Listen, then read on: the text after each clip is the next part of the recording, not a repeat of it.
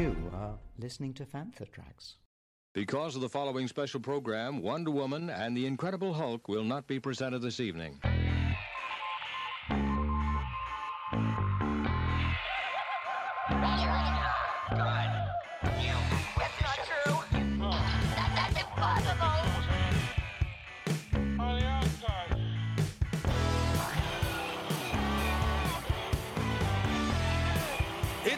Get all your Star Wars news in a single file.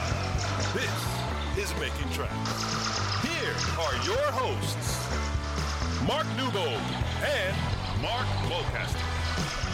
That's not true. That's impossible. You're listening to Making Tracks. I'm your co-host Mark Newbold, and joining me today is a man who, at Star Wars Celebration, has got more panels than the Star Destroyer. Mark, how you doing? Stressed. Oh my God, bearing under the strain of celebration prep, and we are now, we're 30 days out. Holy hell, it's coming fast. But other than that, I am fine. How are you? How's things? How's your week in Star Wars been? My week in Star Wars has been very busy. Obviously, same as you, celebration prep, which never stops and never slows down and never ceases. But other than that, yeah, good. I think we're sort of within the boundaries now of another season of live-action Star Wars. Mm-hmm. Gives us loads to talk about on the site, reviewing it, doing the guides, and obviously reaction chats, which we do each week. Last week's went down rather well for the first episode of The Apostate, so that was great fun to do and be back on the horse with that one. As ever, full-on bonkers, but fun. If it's not fun, why the hell are we doing it? So have you had any new acquisitions into your collection?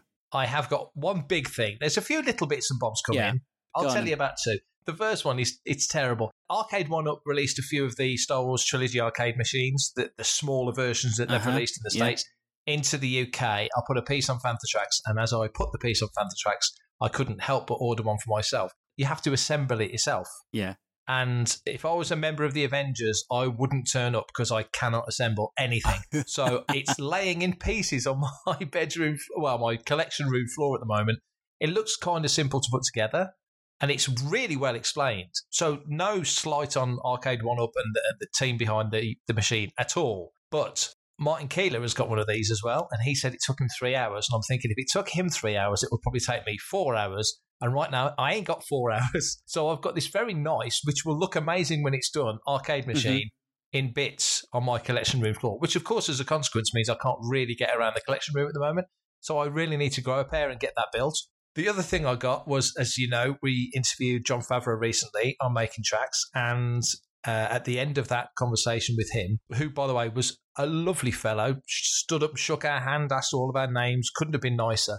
At the end, he famously has his challenge coin. Yeah. And so at the end, I pulled out a Fantha patch and a badge with the Fantha logo, and I said, oh, it's just for you, John.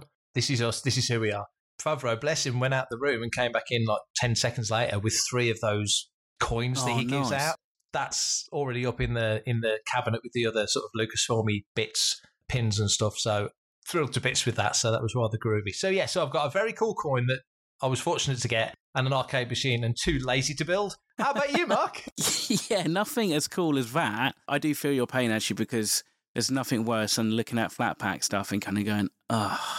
Mm. So what have I had? I have, well, yes, just today, in fact, speaking of celebration, everybody knows of the running of the hoods, you know, the Wilro hoods. Yes. Since a certain episode of Andor came out, there's a little community that has formed around the prisoners of Narkina 5 and the One Way Out run. So, and it's not necessarily accurate. It wouldn't be approved with any of the costume clubs, but it worked for all intents and purposes of running around the XL.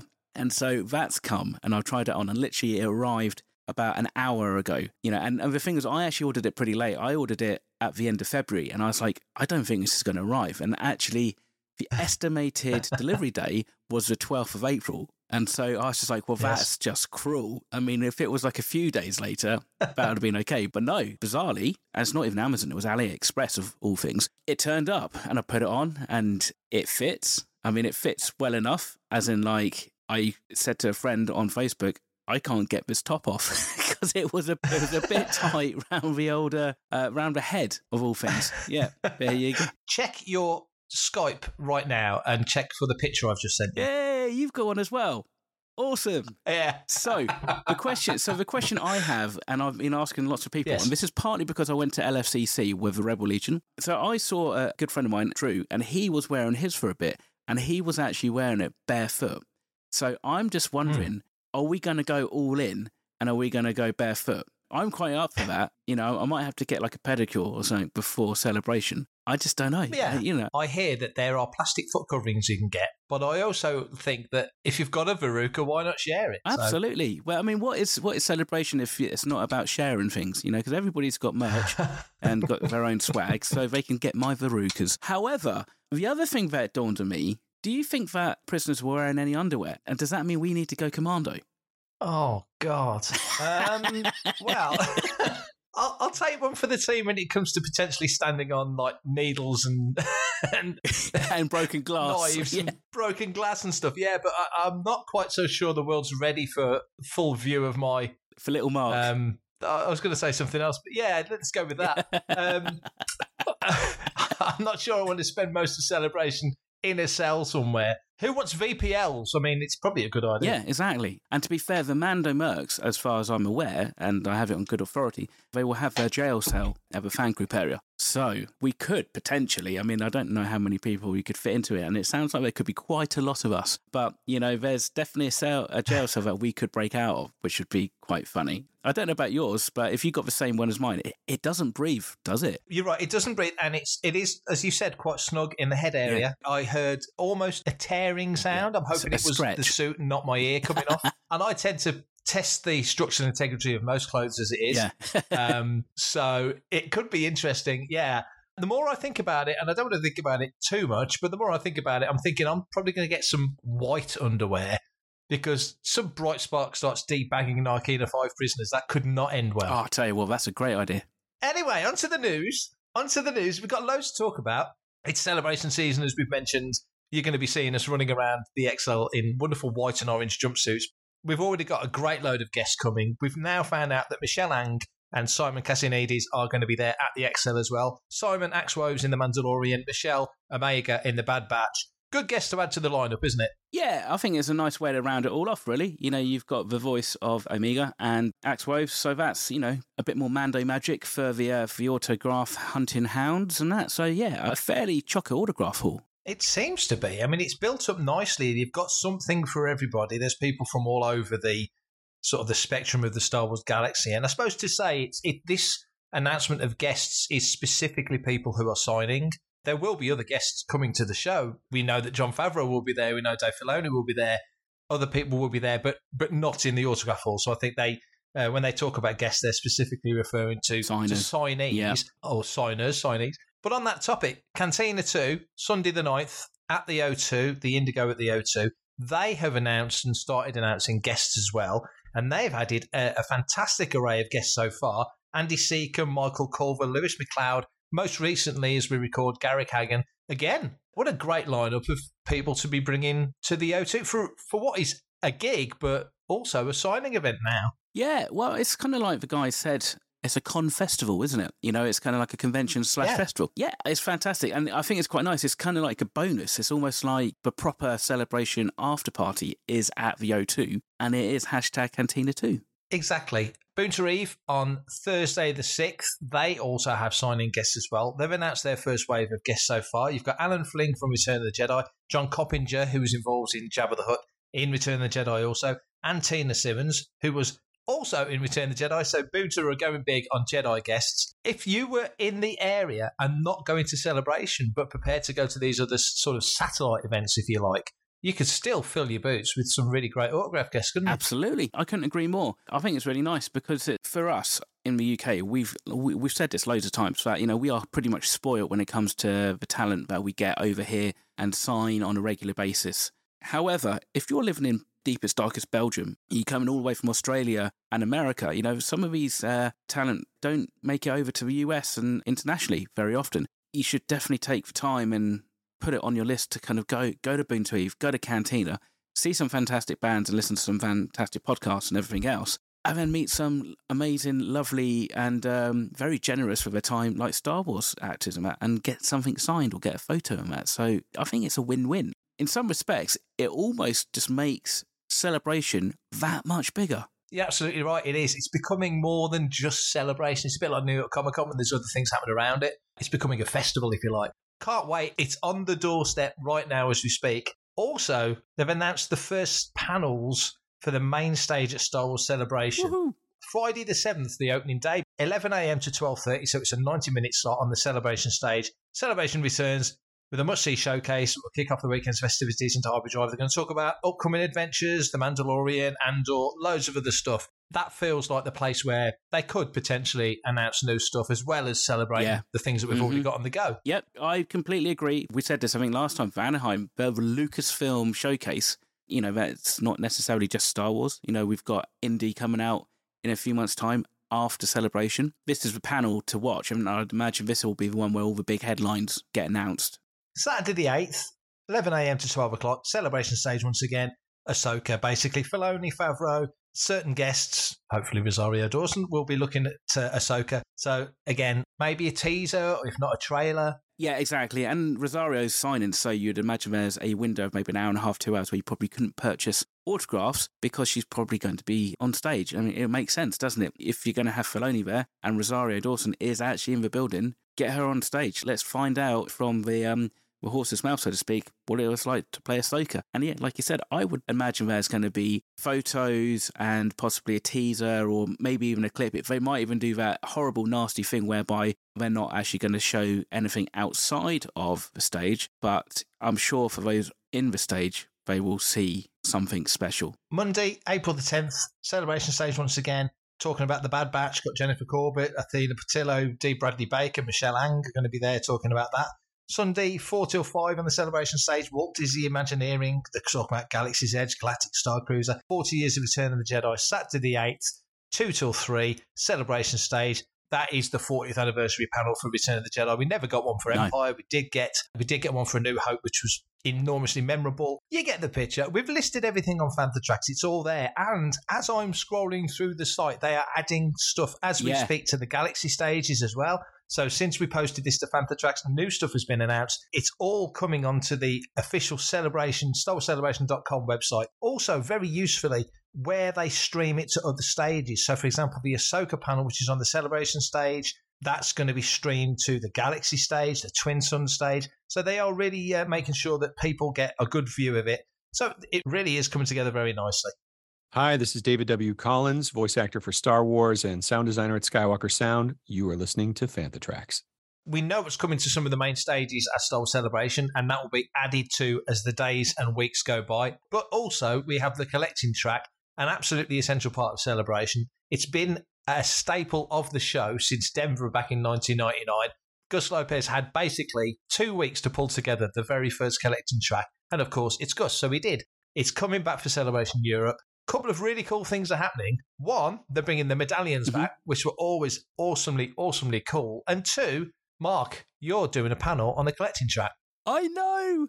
And I'm actually bricking it, if I'm honest. It's a great title. We're dressed collectors collecting through costuming and cosplay. Who came up with that title? I love it. So the whole spiel, and as you can tell, it's the longest description out of all the other panel descriptions. It is by quite some way, yeah. So that was Greg Alonso. So Greg Alonso, actually, Rebel Legion member, as well as myself and my good friend Phil Parker. We have decided to do a little panel about kind of like how you can kind of collect Star Wars items through cosplay. Me and Greg, that's more like the actual costuming items. So I have kind of a bit of a semi-focus on found parts. Like a found part is generally the item that they then use to source Greeblies.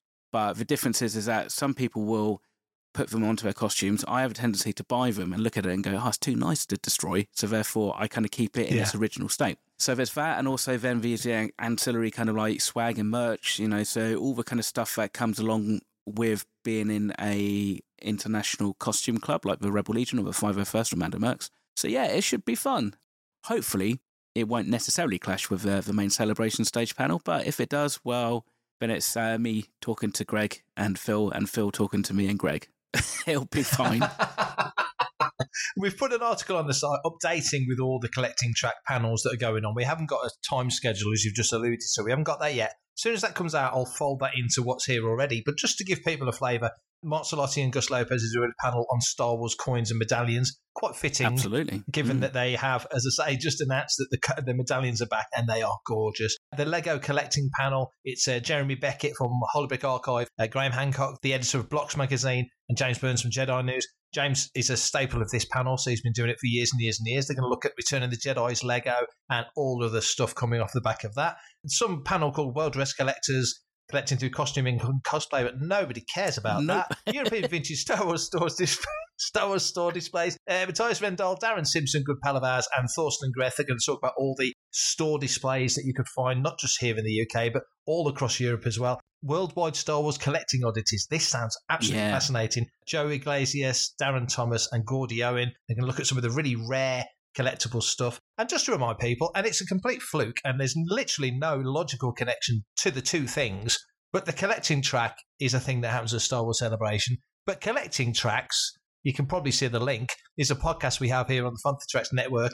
It's Richard Hutchinson, Chris Leddy. They talk about what's going on in Star Wars collecting, mostly looking back through time at stuff that's happened in the past with a very experienced eye. Check that out on Fantha Tracks Radio whilst you're checking us out. For everything in one location, daily news, reviews, interviews, podcasts, video, and social media feeds, bookmark FanthaTracks.com for Star Wars news 24/7, 365. We've just learned that at Star Wars Celebration, the return of Star Wars Celebration Live, it means you can listen to celebrity guests and exclusive interviews. It's all on the live stream, and the hosts this time round, Anthony Carboni, Christina Ariel from The High Republic Show, Kristen Baver from This Week in Star Wars, and Jamie Stangroom, UK legend. It's going to be a bit special, I reckon. That's a good mix of people, isn't it? Good mix of people. Nice lot of energy there. They're a fantastic bunch. And yeah, I think now, what would Celebration be without the live stream? We're tied to various different responsibilities across the weekend. And so you look down at it and you can go, oh my God, there's so much stuff I want to go and see in all these panels. And obviously, we know that not all the panels are going to be streamed. However, knowing that I can come back like on the 12th or the 13th of April, and I can sit down and I can start picking my way through some of these panels, kind of fills me with a little bit of relief. I don't necessarily have to get too stressed about what panels I'm missing. Hopefully there'll be a camera floating around the fan group area at one point or another to see what's going on, so I better be in my best behaviour. I doubt that very much, but let's hope there is, because I'm looking forward to seeing how that all comes out.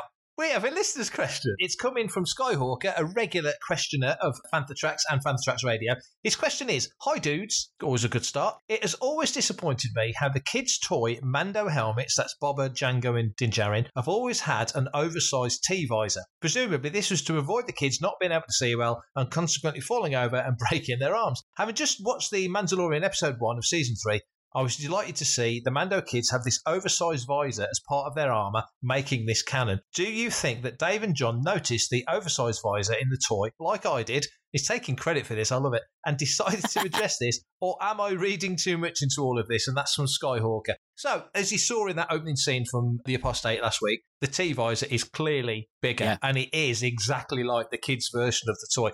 John and Dave are fairly savvy, and so are the designers on the show. Do you think there's some logic to that? Because that actually kind of makes sense. Absolutely. That kind of does make sense. And also, just logically thinking, they could have just repainted a kid's Hasbro helmet. Yeah. I don't particularly know the kids' costuming kind of line particularly well. I'll give you a hint about it, Mark. It's smaller. Except for the visor, which is bigger. From an in-universe perspective, that actually kind of makes sense when you think about it. Because, you know, you'd think they've been put on this helmet and they're told they can't take it off. You know, the first time you wear a helmet, the Boba Fett one, not necessarily quite so bad, but the Stormtrooper helmet, when you put that on, it's like, oh my God, there's very limited visibility. And there's even other costumes that are even worse. You could kind of maybe see that they've done that just to give the Famlins a bit of a fighting chance. I suppose as they progress and that, the T-visors get kind of smaller. And I mean, if you kind of even look at that collection of Mandos who were there for that ceremony, they've all got slightly different designs and all slightly different whips and... There's, you know, a couple that are more like the Night Owls Bo-Katan belongs to. Interesting, but it's a good spot. It's a very good spot, but just riffing off the back of that, when you have a youngster put on that helmet with the larger visor, what happens when they have to take the helmet off and put the next helmet on? Aren't they breaking all their vows? Well, this is it. Logically, we saw this in Chapter 4. He takes his helmet off to eat. So I think it's more of a case of you can't take your helmet off in public in front of somebody. Because you'd imagine, you know, when you're flying around the galaxy, you probably wouldn't wear your helmet. If you're flying by yourself, why would you? Nobody's going to see you. But I thought about this because we talked about this on the action chat, didn't we? When Grogu's in the back and he goes in the front, and he sort of nestles up to Mando as he's fast asleep. And I thought maybe if Mando was in his own quarters at the back of the ship and the ship's on autopilot, travelling from one place to another, he probably would take his helmet off because, like you say, there's nobody else around to see him. But because he's in sort of a glass cockpit of an N1 fighter, when he drops out of hyperspace, you don't know who's going to be there. Somebody could see him. Yeah. It might be a stranger or it might be a friend, but somebody could see him. So my logical head says, he'd think, oh, no, I'm literally sitting in the front window here. So he keeps his helmet on. That's my logic. That's your logic. I mean, I wasn't necessarily just referring to Mando. You think about Boba and Jango. Jango takes his helmet off as soon as he went into the Slave One. Do you think Mando's too honest? Do you think he shouldn't have said anything to the helmet? Yeah, totally. I mean, how is she going to know that he's lying? Right, from the tone of his voice, I mean, maybe she could be that perceptive. She is pretty on it. I mean, I suppose maybe it's better to tell the truth and not get caught out in a lie. However, it's not like he even put any form of defence up. And we say this, like, because he took his helmet off to Grogu. It might not necessarily be Grogu that was the issue, because he's part of the clan, maybe. There might have been some kind of allowances for that. Yeah, that's a good point. Because, let's be fair, you know, I'm sure Mando weddings are therefore those Mando nuptials, they might need to kiss the bride. You know, if you get married, does that mean that you still have to keep your helmet on? Or, you know, does the order then kind of start to have some form of, like, celibacy, you know, like a priest order? Well, it used to be you'd hear the headboard knocking, but maybe with the Mandos, you'd hear the helmets banging together. So obviously, this is a thing that John and Dave have done the right thing. They've kept the whole got to keep your helmet on fairly vague, and I'm sure there's going to be a load of exceptions. You know, you think even, like, when he was injured in season 1 when he's getting repaired by IG-11, and he's kind of like, oh, you can see my face. I suppose it'll be like anything. It will probably be whatever the story needs it to be. So let's say him and Bo-Katan or him and the Armourer get it on. They're going to have to take their helmets off, surely. I just like the Mexican wrestler logic. The mask never comes off. It's such a part of their wrestling culture. Certain Mandalorians, not all of them, having this same sort of logic. I know we've slightly drifted away from Skyhawker's original point. There's got to be certain circumstances where it's accepted, and as you say, if you're alone, fine, nobody's going to know. Why would you mention it? You know, you've got to clean the helmet, it gets damaged, you need to replace something, the helmet's got to come off, so that's understandable, but there's got to be some logic to it. But by the same token, it was the Armourer that basically referred to Mando and Grogu as a clan of two, the Mudhorn clan. So Mando seeing Grogu, who by association you could see becoming kind of a Mandalorian at some point. I don't know what the constraints would be. I've seen talk online, I think you've mentioned it as well, about what's to say that they're not necessarily all human. There might be Nyctos under there, different ones. You said it last week. That's understandable to a degree, you know, considering the size of heads and helmets that they wear and such. You know, if a Duros had that on, if Cad Bane had a Mando helmet on, you wouldn't think anything of it. Grogu had his chainmail vest that Mando gave to him. What's to say at some juncture that he doesn't get his own helmet? And the point is you saying about us joking about how honest does Mando need to be in the face of the Armourer. Dave Filoni said that it's probably not that far down the road now until we actually hear Grogu speak. And sod's law, the first words that will come out of his mouth, he'll just point to Mando and go, he took his helmet off. You know, so being honest is probably a good thing, isn't it? So just doing a very quick image search, I can see all manners of images come up. However, there's, at least in the Mando Mercs, there are helmets for Twi'leks. There's got to be some form of canon or EU backstory for that. Well, I think we're going to wrap up for today, but fear not, because Making Tracks will be back very, very soon with a reaction chat for Season 3, Episode 2 of Mandalorian, which actually technically is, Chapter 18. Thank you very, very much for listening, and obviously thank you very much to Mr. Hawker for sending his listener's question, which, we may have trampled all over. However, I think we did answer it there or thereabouts. If you would like to send in your own listener's question, that would be great. Mark, can you let everybody know how they can do that? I certainly can. Thanks for listening to Making Tracks as always. If you want to be a part of the action and stay updated on all the latest Star Wars news, visit FanthaTracks.com or check out the free Fantha Tracks app through the App Store.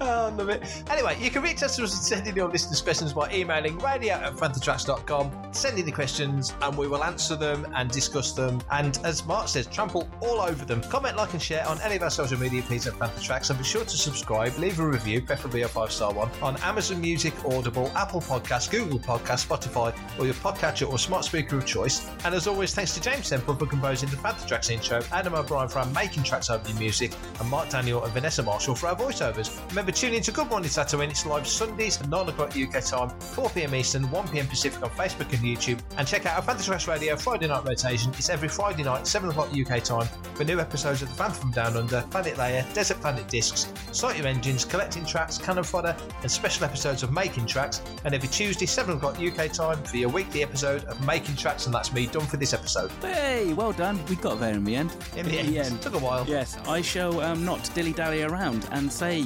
until next time, stay safe, take care, and may the Force be with you.